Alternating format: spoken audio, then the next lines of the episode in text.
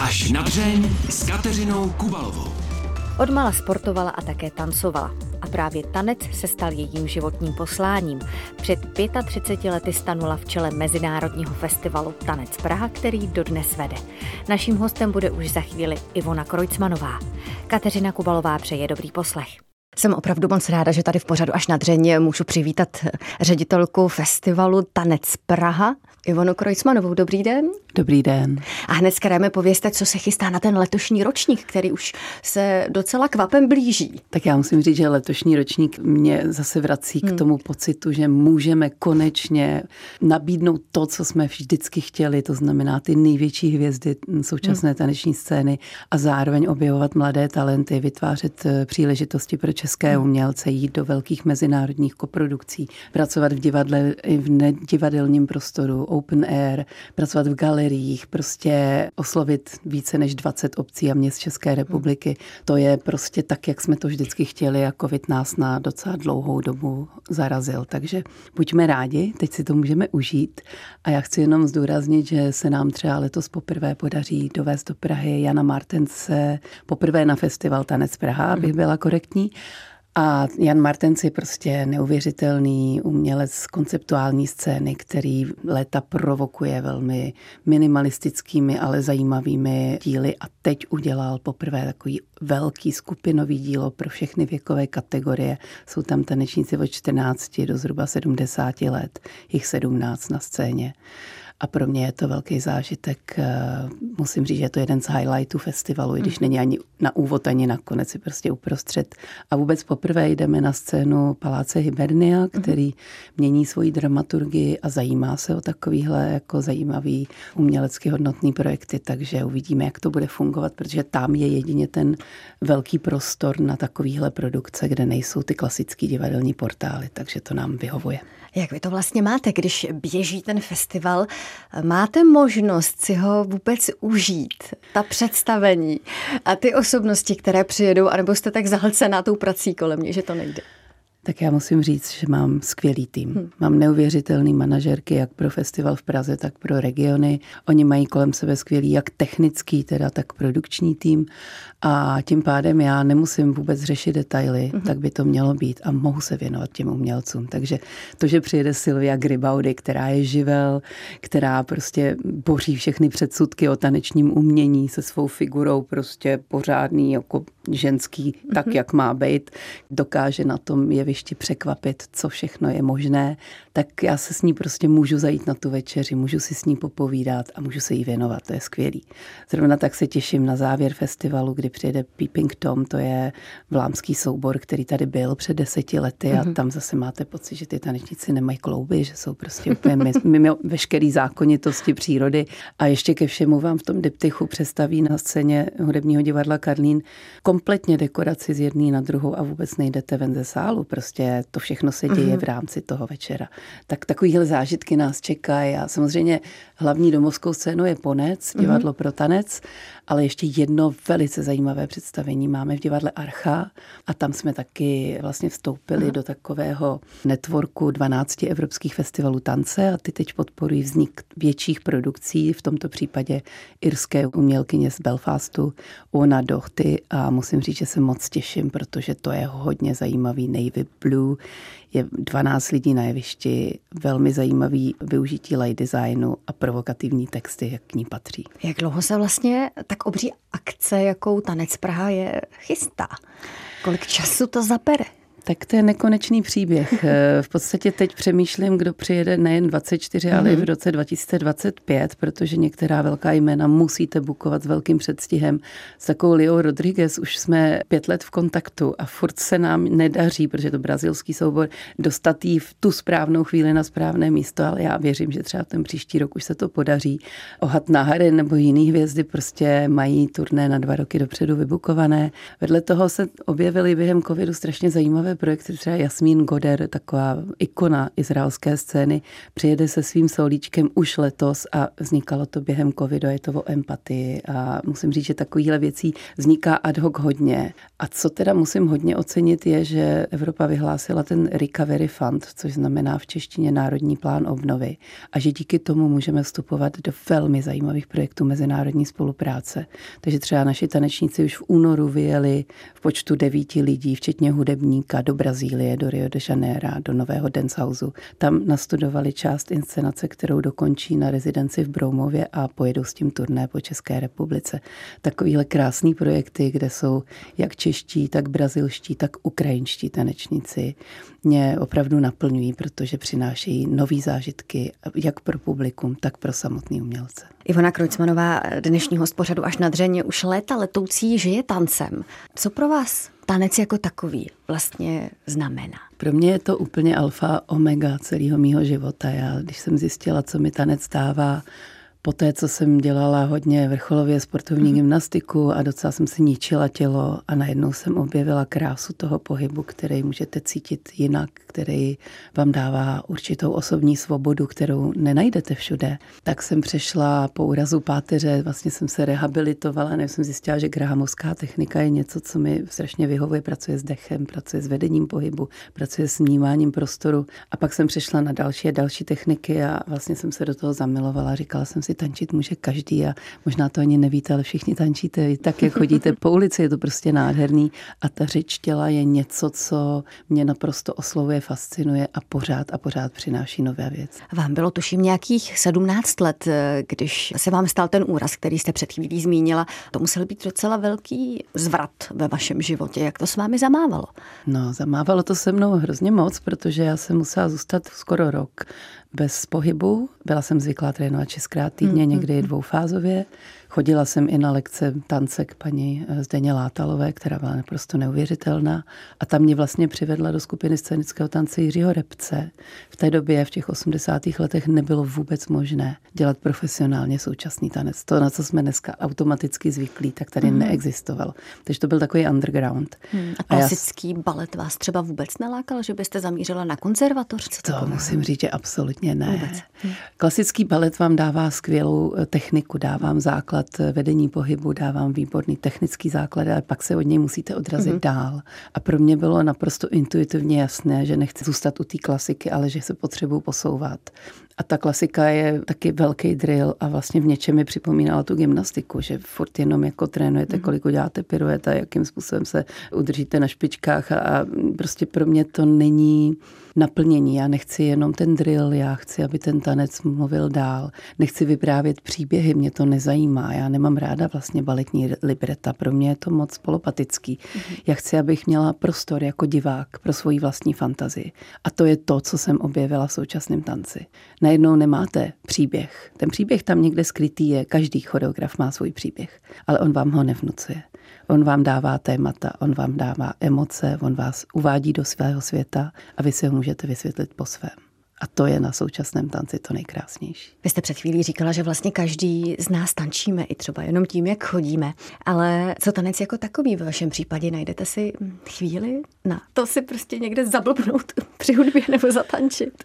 Já musím říct, no, že i v mém požehnaném věku moc, moc ráda. Tak třeba teď mi dcera chystá na kulatiny velkou party a já už vím, kdo bude hrát a jaký bude DJ, VJ a, a že to bude skvělá věc a strašně strašně mě to baví a hrozně se u toho uvolním a vůbec se nevyhybám těmto možnostem. Povídáme si o tom, jak tanec hýbe od jak živa vlastně vaším životem, ale tu cestu k tomu, abyste se mu mohla věnovat, jste si musela docela složitě vydobít a mohlo za to i třeba kádrový profil vaší rodiny. Je to tak, ty 80. leta byly opravdu jako krušný, to se nedá popsat. Hmm. Myslím si, že nikdo, kdo to nezažil, pořád nechápe, co to je takovýhle uh, jako totalitní režim. Co to znamená, že i když jste premiant na gymnáziu a máte skvělý výsledky, tak vás nevezmou na vysokou školu, protože prostě vaši rodiče nejsou v komunistické straně.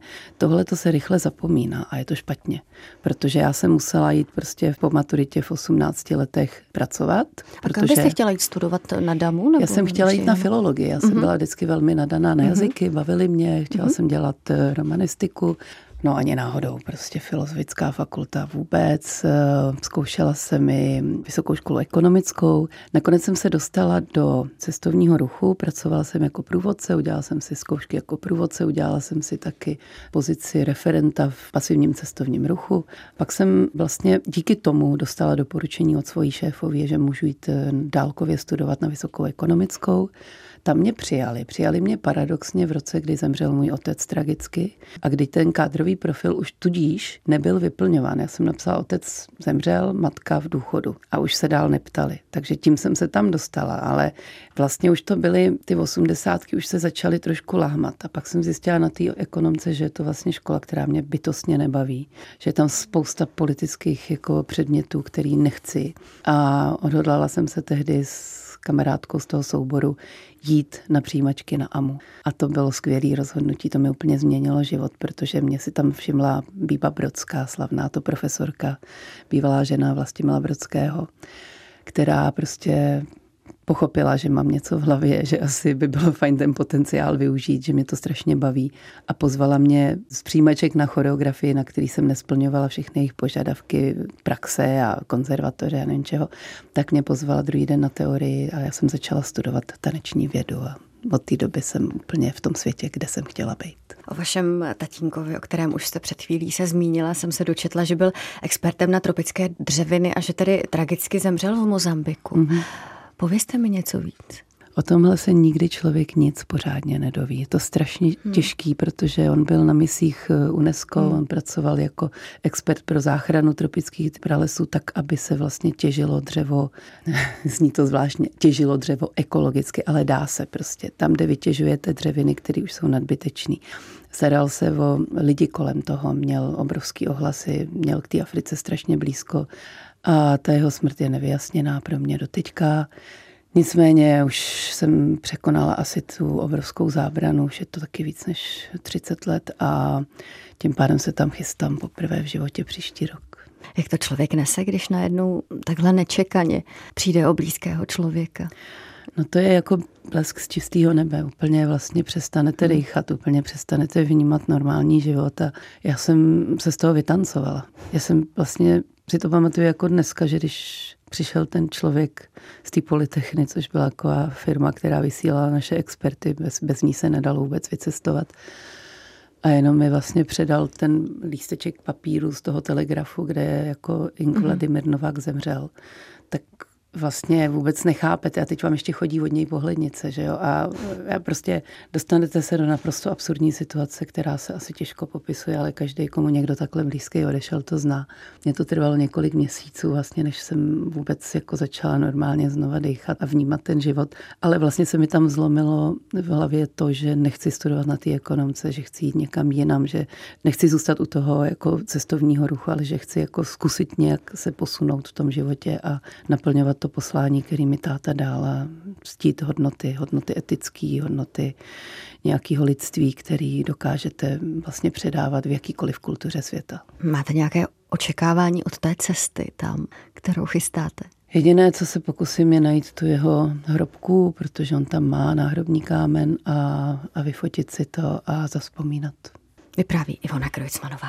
Ivona Krojcmanová byla vlastně studentkou, když eh, na svá bedra brala tanec Praha, což je pro mě něco naprosto vlastně neuvěřitelného. Vy jste musela být hodně odvážná.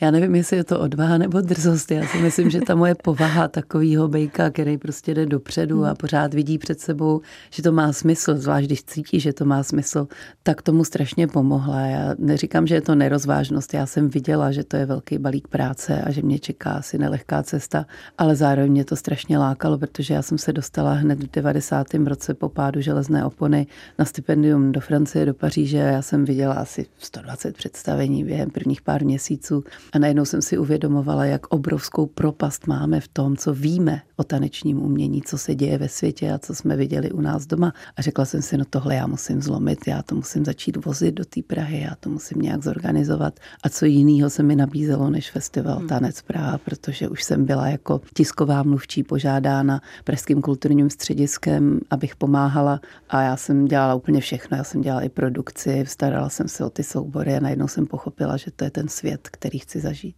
Jak se na vás dívali jako na mladou holku, která jako představitelka festivalu jde něco někam třeba domluvit? Tak feministky by nezaplesaly a já si myslím, že jsem taky feministka. Prostě ten pocit, jako že na mě kouká jak na malou holku, jako na dítě, který, no, tak vy máte takový ideály, no, tak hmm. uvidíme. Nebrali mě moc vážně hmm. ze začátku a bylo to docela krutý, zvláště když jsme třeba chtěli dělat hrady Pražského hradu a tehdy byl kancléřem pan Schwarzenberg, já si ho jinak moc vážím, ale ten jeho přístup byl pro mě úplně nepochopitelný a tak jsem si říkala, tak jak to změním, vypadám asi moc mladě, tak jsem vytvořila udělala takovou správní radu z dalších dospělých lidí, kteří už třeba vypadali trošičku jako víc renomovaně pro ně a, a začala jsem vlastně pracovat na tom, jak vytvořit samostatný tanec Praha jako organizaci. Našla jsem jeden takový docela hezký váš citát, že si prý někdy myslíte, že tanec všem vnucujete. Máte takové pocity pořád, nebo se ta situace toho tance a toho pohledu společnosti na něj mění? Já si myslím, že eh, společnost je v pohodě, jo? Ta má tanec mm. ráda a vidíte, jak to jako vnímá, jak chodí do divadel, jak chodí na festival. Je to skvělý. Hodně se proměnil pohled politiků. On mě řekl tehdy pan minister Tigrit, eh, že když mě vyhodí dveřma, tak se stejně vrátím oknem. A já jsem na ně tak koukala, říkala jsem, no možná, kdybyste mi více naslouchal, tak nemusím chodit tolikrát. A taky jsem se prostě rozbrečela před jedním náměstkem, když se tvářil, že takových festivalů má Česká republika HAFO a co bych jako chtěla. A já jsem říkala, to není pravda. Takový je tady v tomhle oboru jeden jediný v tuto chvíli. A vy mu prostě musíte dát zelenou a nemůžete to nechat padnout. A měla jsem určitou schopnost přesvědčovat, ale zároveň jsem hodně citlivá a takže se mě to dost dotýkalo, ta arogance politiků. Zažila jsem obrovskou aroganci politiků v roce 2008. Se dokázal prostě jeden radní na mě tak chladit žáhu, že škrtnul 90% doporučený dotace. To se prostě dělo tady a e, já myslím, že tyhle tvrdý politický boje, který místo, aby se starali o to, co přináší ten tanec společnosti, se starali o nějaký osobní vazby a vztahy, tak ty naštěstí nějakým způsobem se podařilo trošku utlumit. A já z toho jako už dneska mám trošku legraci, tehdy mi to vůbec vtipný nepřišlo. A když nastupoval teďko nový minister, tak jsem si uvědomila, že to je 20. minister kultury, kterého za tu dobu potkávám. A to je strašná fluktuace. To vlastně musíte vždycky začít znova od nuly, znova přesvědčovat. Výhodou tohoto ministra je, že už mě zažil v Plzni a že teda ví, co dělám, se vším všudy, v dobrém i zlém. Takže si myslím, že tam je velký respekt a jsem za to vděčná. Ale byli ministři, kteří vůbec nedokázali akceptovat, že nějaká nezávislá scéna existuje že neziskovky jsou obrovská hodnota, kterou tahle společnost by si měla hýčkat, měla by jí opečovávat, měla by jí pomáhat a ne se tvářit, že to je něco, co zůstává na okraji až po té, co se postarám o příspěvkové organizace. Tenhle ten pohled na věc je něco, co je potřeba prostě permanentně vysvětlovat a měnit a pokoušet se vysvětlovat ten význam neziskového sektoru občanské společnosti jako takový, protože to posouvá tu společnost dopředu, nejenom v kultuře. Říká v pořadu až na dřeň Ivona Krojcmanová. Ivona Krojcmanová kromě jiného přinesla publikaci, která byla vydaná vlastně před pěti lety ke 30 letům tance Praha. A kromě toho, že jste tam vidět s různými účesy a také v různých fázích života, říkám si, vy jste s tím festivalem prožila opravdu lecos. Jak moc ta práce na něm ovlivnila i třeba váš osobní život? Jak se to do něj promítlo? A nepochybně se to promítlo. E, nemůžete takhle intenzivní práci dělat a nešídit tu rodinu. To znamená, že já jsem jako ve své povaze cítila, že když jsem se třeba provdala za Františka Krojcmana a to je prostě umělec, je to herec, tak on by potřeboval mnohem víc péče a mnohem víc mého času a já jsem v té době opravdu byla rozjetá s tím festivalem. Rozešli jsme se jako velmi hezky a elegantně a vždycky jsme zůstali kamarády a myslím si, že je taky důležitý umět se k tomu postavit jako člověk. Mnohem složitější to bylo, když jsem otěhotněla a teď jsem vlastně čekala první dítě a do toho vyhlásila Praha 3 výběrový řízení na Ponec a teď já jsem věděla, že to je prostor, který by mohl nějakým způsobem pro ten tanec udělat strašně moc. Hodně jsem váhala a rozhodla jsem se pro ten tanec, takže to ta rodina trošku odnesla. To druhé manželství taky nevydrželo, ale zase z jiných důvodů, který ani nechci rozebírat. Teď eh, Aktuálně, říkala jste mi to před natáčením, si užíváte už i roli babičkovskou, byť trošku jinak, než jste možná zamýšlela. Vy u sebe už přes rok máte ukrajinskou rodinu. Ano. Co vám to dalo? Jak vás to obohatilo? Eh, já nedokážu být úplně lhostejná k tomu, co se těm lidem na Ukrajině děje. Přijde mi to šíleně důležitý a říkám si, že když každý se k tomu postavíme tak, že svým malinkým přispějeme k tomu, abychom jim vytvořili nějaké podmínky, tak v tom celku je to strašně moc. Ke mně přijela na MDŽ v roce 2022 ukrajinská tanečnice a choreografka se svou tehdy sedmiletou dcerou a já jsem je ubytovala, dala jsem jim svůj pokoj. Odstěhovala jsem se do obejváku a od té doby je tam mám a považuji to za naprosto samozřejmý. A samozřejmě je to někdy složitý, ztratíte soukromí, máte někoho v bytě a ještě jsem přijala další tanečnice, který přijeli za ní, pak jsem pomohla dalším, kteří přijeli z jiného regionu. Myslím, že zhruba deseti lidem jsem pomohla opravdu hodně vydat špatně a mám z toho krásný pocit, ale pořád mi to přijde málo, protože prostě to, co oni zažívají, si neumíme nikdo představit a vrací mě to k tomu pocitu z těch osmdesátek, z té totality, kdy jste úplně bezmocný, nemůžete nic. Takže jediný, co jim můžu nabídnout, je smysluplná práce. Kdykoliv máme volné studio, tak tam mohou eh, pracovat. Dělají nádherné projekty, učí tanec pro uprchlické děti, dělají tanec do ubytoven, komunitních center a k tomu vlastní uměleckou tvorbu, která rezonuje i v Evropě. Takže myslím, že se jim otevřela taky nějaký nový eh, svět, nový život a je to hrozně důležitý. A hold tu osmiletou dceru té choreografky jsem adoptovala v úvozovkách, jakožto její babička, chodím na třídní schůzky česky a pomáhám jí s češtinou a obdivuju, jak je pracovitá, protože většina těchto dětí zároveň paralelně online studuje tu ukrajinskou školu. Takže to má dost složitý. Vy byste před chvílí zmiňovala, že vás čeká oslava kulatých narozenin. Nutí vás to kromě slavení také třeba sednout a bilancovat, listovat starými alby a říkat si, co bylo dobře, co bylo špatně? A co dál? Já jsem člověk, který hrozně špatně bilancuje. Hmm. Naštěstí mám dceru, která mě k tomu aspoň trošku donutí. Určitě se do té fotogalerie podívám, ale já se pořád dívám dopředu. Já se hrozně nerada ohlížím. A mám krásnou vlastnost, já vždycky ty špatné věci rychle zapomínám. Já si udržu ty pozitivní, ty krásné, hmm. to, co mě baví, to, co mě ovlivnilo do života a pustilo mě to někam dál. Takže já se ohlížím za těmi několika mnoha desítkami let spíš s takovým úsměvem. Řekněme se slem, co tě nezabije, to tě posílí. Prostě je to tak a všechny ty peripetie, které nastaly a nebyly vůbec jednoduchý a vlastně beru jako, že jsem tím byla nucená si lépe redefinovat, jestli mi to stojí za to.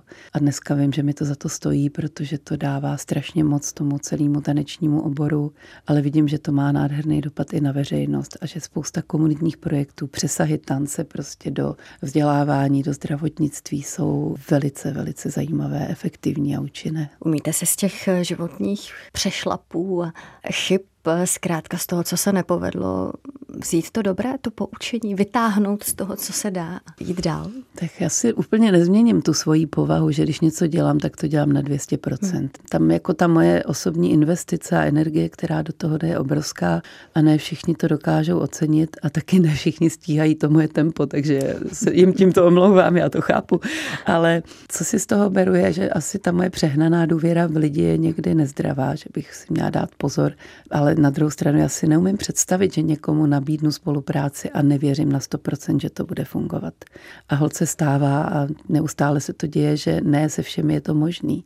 A takový je život a já už jsem se to naučila brát a beru věci tak, jak přicházejí a beru zase, posouvám to dopředu tam, kde se to daří a když narazím na problém, tak se snažím jako ho vyřešit velmi efektivně a na úrovni a slušně.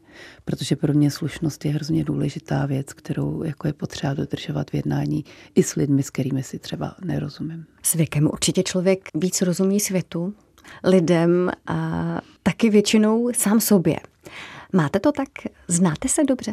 Tak já se asi znám docela dost dobře. Vím, že prostě si umím zařadit zpátečku, umím odjet na týden na hory a ne- neotevřít mobil, nebo jsem odjela do Afriky a tam jsem byla na prosté pustině, kde není ani elektřina a takovýhle jako týdenní až dvou týdenní úlety si dokážu dovolit. Zatím jsem ještě nedospěla k tomu, co dělají některé kolegyně, že zmizí na měsíc. Jo. Tak to jsem si ještě netroufla, ale těším se na to, že mám pár let do důchodu a myslím si, že se mi to podaří, jakmile do toho důchodu odejdu a předám ty největší zodpovědnosti. Protože naučit se taky vypnout a zvolnit je stejně důležitý, jako mít tu energii pořád táhnout věci dopředu.